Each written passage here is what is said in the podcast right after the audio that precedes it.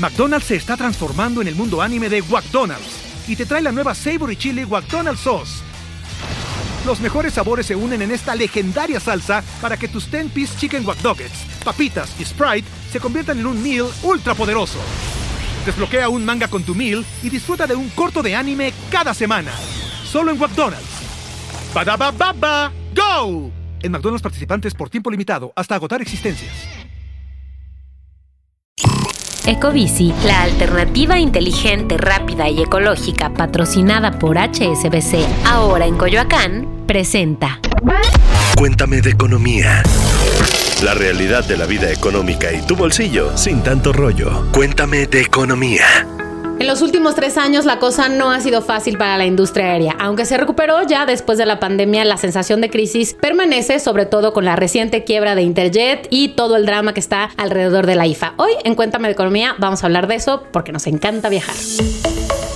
Bienvenidos a un episodio más de Cuéntame de Economía. Yo soy Mónica Alfaro, productora de podcast y el día de hoy me acompaña Beto Verduzco, jefe de información en expansión. ¿Cómo estás, Beto? Hola, Moni. Muy bien. Y antes de abrocharnos los cinturones de seguridad y despegar, pues déjame invitar a que se suscriban y activen las notificaciones desde cualquier plataforma en las que nos vean o nos escuchen, ya sea YouTube, Spotify o Apple Podcasts, eh, cualquier otra plataforma por favor, para que no se pierda ningún episodio. Y además está con nosotros Juan Tolentino, reportero experto en temas aéreos. Juan, bienvenido a Cuéntame de Economía. Hola, ¿qué tal, Moni? Alberto, muy buena tarde. Hoy vamos a hablar de este tema porque el pasado 10 de abril Interjet fue declarada en quiebra y se ordenó el remate de sus bienes para liquidar a sus acreedores. Pero a ver, empecemos por el principio. ¿Por qué quiebra una aerolínea? Tenemos varias cosas ocurriendo al mismo tiempo, ¿no? Por un lado, la historia de Interjet y de su quiebra, pues sí se remonta antes de la pandemia, ¿no? Hablamos de una aerolínea que venía de un periodo de crisis, por una parte, una crisis que ya se había extendido pues de 2019 hasta antes de la pandemia, es decir, no llega bien para la pandemia. Es como han jugado Jenga, por ejemplo, una serie de problemas tras otro, tras otro, tras otro. Eso era Interjet, un Jenga de problemas que en algún momento llega tan alto que pues como todo Jenga se desmorona, ¿no? Entonces es lo que ocurre y ocurre en un momento muy interesante de la empresa. Ustedes recordarán que Interjet era de la familia alemán, esta familia que tiene múltiples negocios en el país, pero ¿qué ocurre? Eh, de manera muy extraña a mediados de 2020, Interjet pasa a ser propiedad de la familia del Valle. Es una familia de empresarios que controlan algunos negocios en el sector de cajeros, por ejemplo, call centers, entre otros. Ellos se hacen de la propiedad de la aerolínea y de ahí todo va para abajo. Vienen malas decisiones financieras que ya venían arrastrando, la compra de unos aviones, eh, unos aviones rusos, Sukhoi, por ejemplo, que no era, no era como el avión común, es como si tú te compraras, no sé, un auto ruso en México. Cuando lo quieres arreglar, ¿dónde consigues las facciones, no?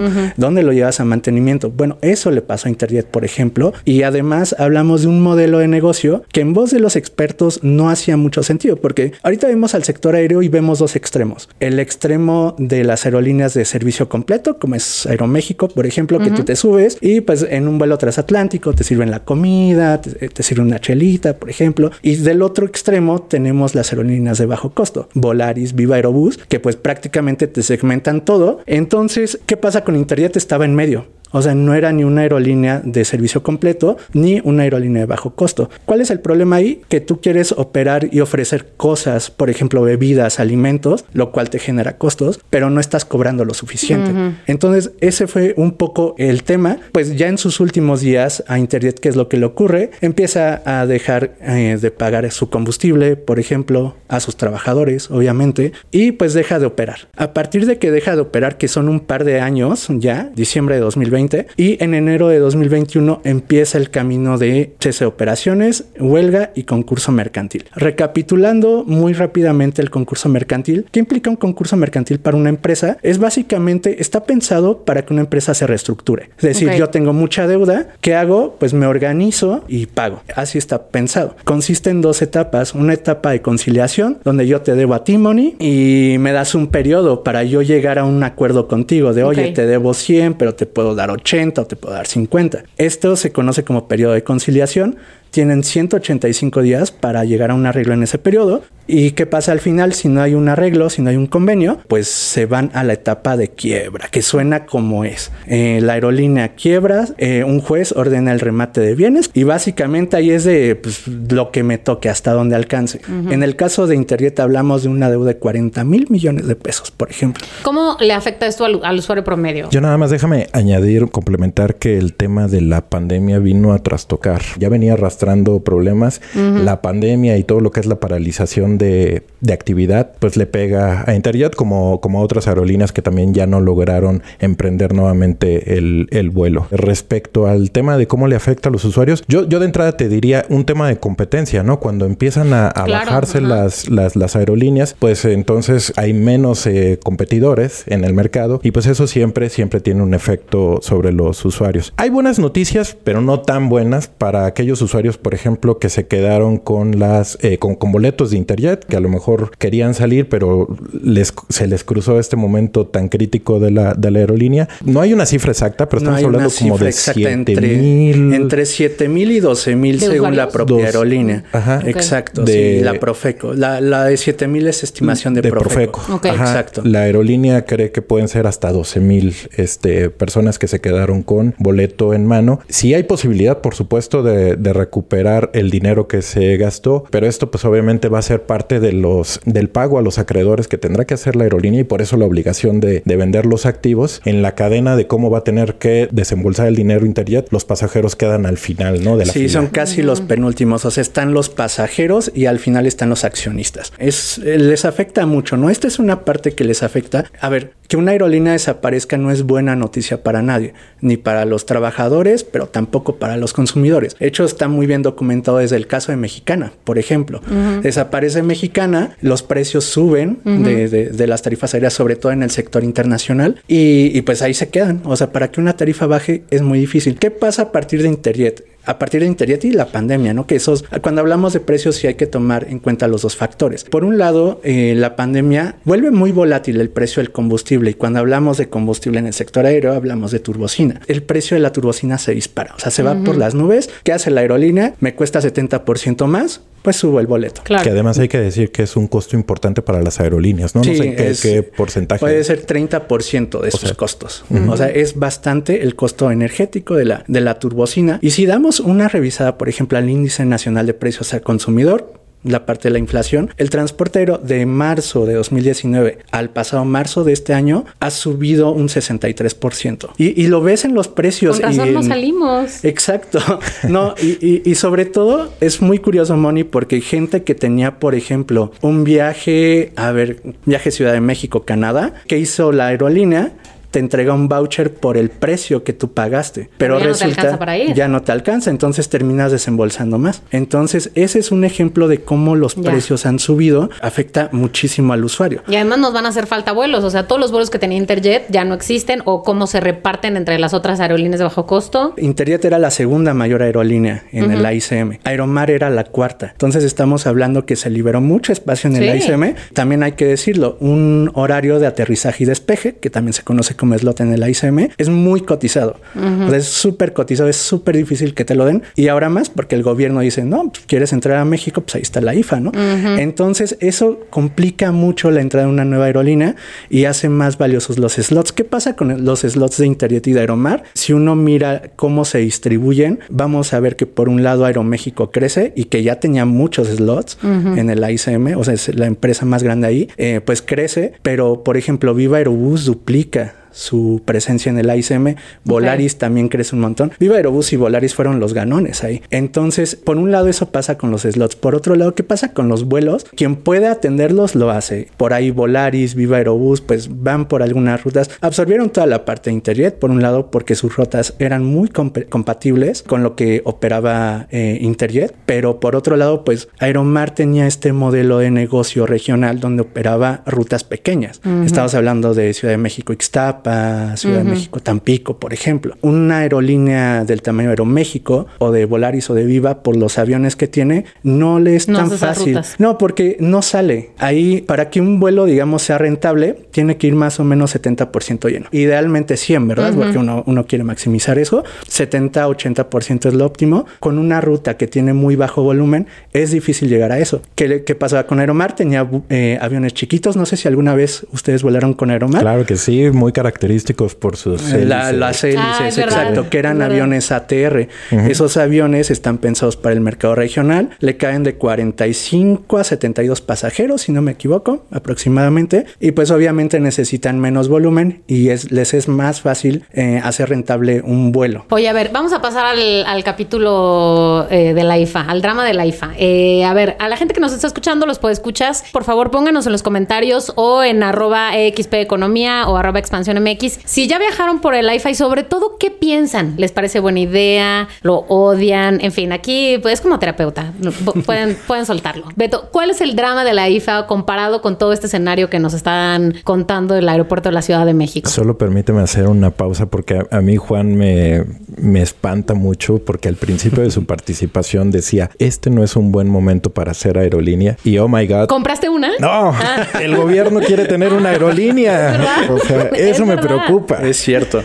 Ese es, ese es un gran tema también. ¿eh? Pues fíjate que, pues vamos a decirlo, el IFA creo que la gente que ha ido se ha quedado con la expectativa o con la idea de que está bien, está bonito, este, bastante bueno no, no estar tan engentado. Este es un aeropuerto que todavía no tiene eh, mucho, mucho movimiento, pero justo ahí está el tema, porque la expectativa era llegar en algún momento a 2.4, a movilizar 2.4 millones de, pasajeros. Eh, dime, Juan, si no estoy mal con la cifra, creo que hasta el, último, el, dato más reciente es que han movilizado un millón, ¿no? Sí, uno, un poco más de un millón, pero ya dieron la cifra eh, completa de todo el año y fueron 1.3 millones. O sea, estamos... se quedaron un millón, estamos un millón, abajo. Este, un millón abajo. Y el gobierno pues sí ha echado mucha mano. Ha tenido que intervenir incluso la Secretaría de Gobernación para apuntalar, para que despegue el, aeropuerto internacional eh, Felipe Ángeles. Quizás Juan nos puede dar muchísimo motivo, de, muchísimo más datos, pero sobre todo creo que el gran tema,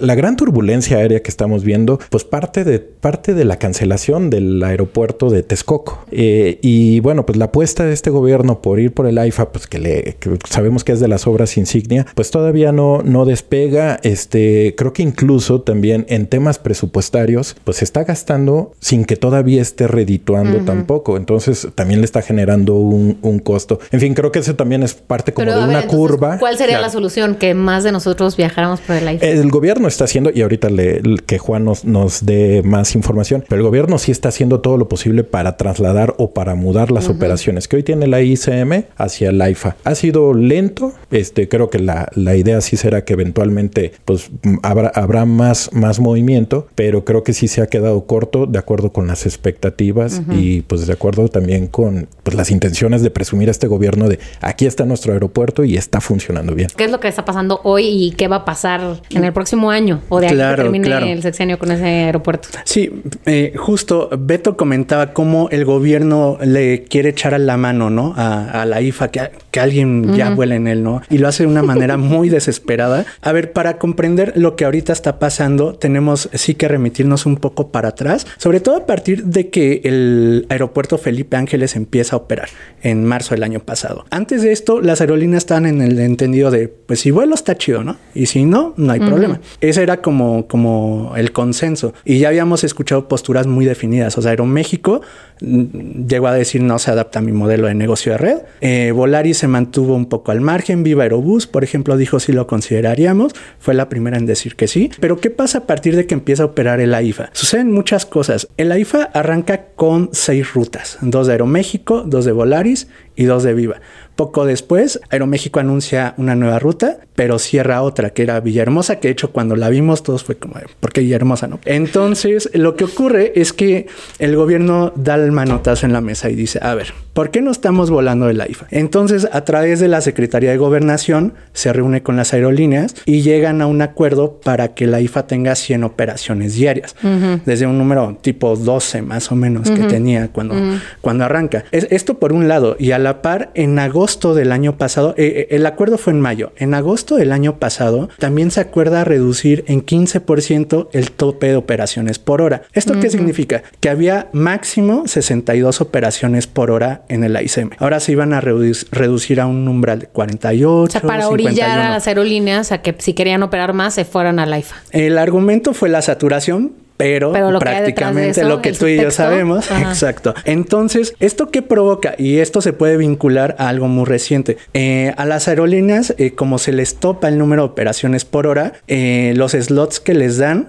buscan operarlos más eficientemente. Entonces, ¿qué ocurre? Digamos que yo soy una aerolínea y opero en el ICM y tengo un vuelo de Ciudad de México a Cancún y me dan un slot, es decir, un horario para operar de las 3 a las 4 de la mañana. Uno dice, o sea, tengo muchas ganas de ir a Cancún, pero 3, 4 de la mañana como que no se va a vender bien mi vuelo. Entonces, ¿qué hago yo como aerolínea? Lo demoro y en vez, ese slot que tengo aprobado, en vez de operarlo de 3 a 4 de la mañana, me voy y lo opero a las 8 de la mañana o al mediodía. Sí, porque de hecho hay vuelos que se operaban hasta 12 horas después de la franja horaria que les hayan utilizado.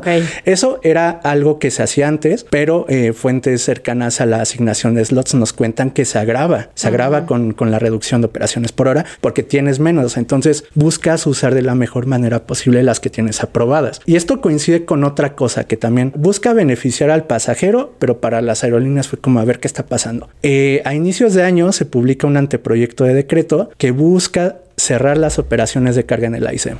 O sea, les hace el fuchi y dice, no, ustedes aquí no me están saturando solo pasajeros. Solo pasajeros, porque los aviones comerciales traen carga en lo que le llaman las belis o las panzas de los aviones, pero es mínima. O sea, eh, eh, este decreto se refiere a los aviones, los grandotes, los de DHL. Entonces, eh, les pide reubicar sus operaciones. Y también como todo, pueden reubicarlas donde quieran, pero ahí está la IFA. Es en resumen para echarle la mano a la IFA y aliviar la saturación de la IFA. Quiero nada más que vayamos cerrando este tema diciendo, quiero saber cuál es el escenario que nos espera en términos de aviación, o sea, en México y por lo tanto, pues a los usuarios, ¿no? O sea, vamos, creemos que va a mejorar la cosa, creemos que la industria aérea va directo al desfiladero. Mira, se está hablando mucho de que se viene una época dorada para el turismo y se entiende por el tema después de la pandemia de que estuvimos confinados, la gente quiere salir. Justo por ese tema de que la gente quiere salir, pues la expectativa puede ser bastante positiva. Juan a lo mejor nos va a decir mucho, pero incluso los mismos datos de los reportes financieros que han sacado las aerolíneas, que, tienen que reportar las aerolíneas y que tienen que reportar los grupos aeroportuarios, pues los, los datos, las cifras apuntan a que les ha ido bien. Obviamente, pues tienen una base de comparación muy baja que fue pues todo este, todo este periodo de la pandemia, pero sí quisiera yo por lo menos no irme como con la idea o que se vayan con la idea de que el, digamos, el sector aéreo está pasando por una crisis. Es cierto que hay quienes la están pasando mal, pero otras empresas han sabido, digamos, librarla. Eh, no hablamos mucho de Aeroméxico, que también es otra aerolínea que se, encontró en una situación difícil, tuvo que este, acogerse al capítulo 11, eh, una situación también financiera eh, complicada. Otras aerolíneas que van más o menos bien, pero en general creo que, digamos, a manera de conclusión mía, sí podríamos ver una perspectiva positiva. El, al que sí hay que ponerle la lupa es esta, este plan del gobierno de tener su aerolínea. Vamos a ver si les, si les sale el, el, este, el negocio. Me parece a mí que no. Pero, bueno, podemos pues, vamos a verlo. sobre vamos a verlo. Y sobre todo, sobre todo vamos a ver qué, qué, qué, precios ofrece para, para ver si es más atractivo. Me encanta que los temas luego son difíciles en Cuéntame de Economía, pero Beto siempre termina diciendo, no todo está Perdido. Muy bien. Juan. Bien lo decía Beto, es una temporada muy fuerte para, para la aviación. Ahorita eh, nos encontramos degradados a categoría 2. Rápidamente, las aerolíneas no pueden agregar capacidad de Estados Unidos, que es, la, es el mayor mercado transfronterizo aéreo de todo el mundo, México, Estados Unidos. Entonces, si congelas la capacidad de las aerolíneas mexicanas, no tienen mucho margen ¿no? para actuar. Entonces, una vez que se levante esto, la demanda apunta que va a seguir para arriba, pero pues el sol no brilla para todos, ¿no? Entonces, quien esté bien parado, quien tenga los aviones, quien tenga el dinero, va a poderla aprovechar y quien no seguramente va a ir perdiendo mercado. Y ojo, porque aparte de eh, la aerolínea, bueno, de la nueva mexicana de aviación, está otra aerolínea que se llama Erus, Regiomontana, que también apunta ahí quedarse con un cachito de, Aeromar. del- del- de Aeromar y del mercado regional en el Si les parece bien, hacemos otro episodio sobre eso porque creo que tiene mucha tela de donde cortar. Por ahora, este episodio de Cuéntame de Economía lo vamos a dejar hasta ahí. ¿Ya vamos a aterrizar? Ya vamos a aterrizar, lamentablemente, en otra junta, porque la vida no es tan fácil. Este, pero les invitamos a ustedes a que compartan este episodio con aquella persona con la que les gustaría irse de viaje. Muchas gracias, Juan. Gracias, Muchas Beto. gracias, Beto. Nos escuchamos el próximo lunes y vemos. Cuéntame de economía, un podcast de expansión. Disponible todos los lunes en todas las plataformas de audio. Ecobici, la alternativa inteligente, rápida y ecológica patrocinada por HSBC, ahora en Coyoacán, presentó. Waiting on a tax return? Hopefully, it ends up in your hands. Fraudulent tax returns due to identity theft increased by 30% in 2023. If you're in a bind this tax season, Lifelock can help.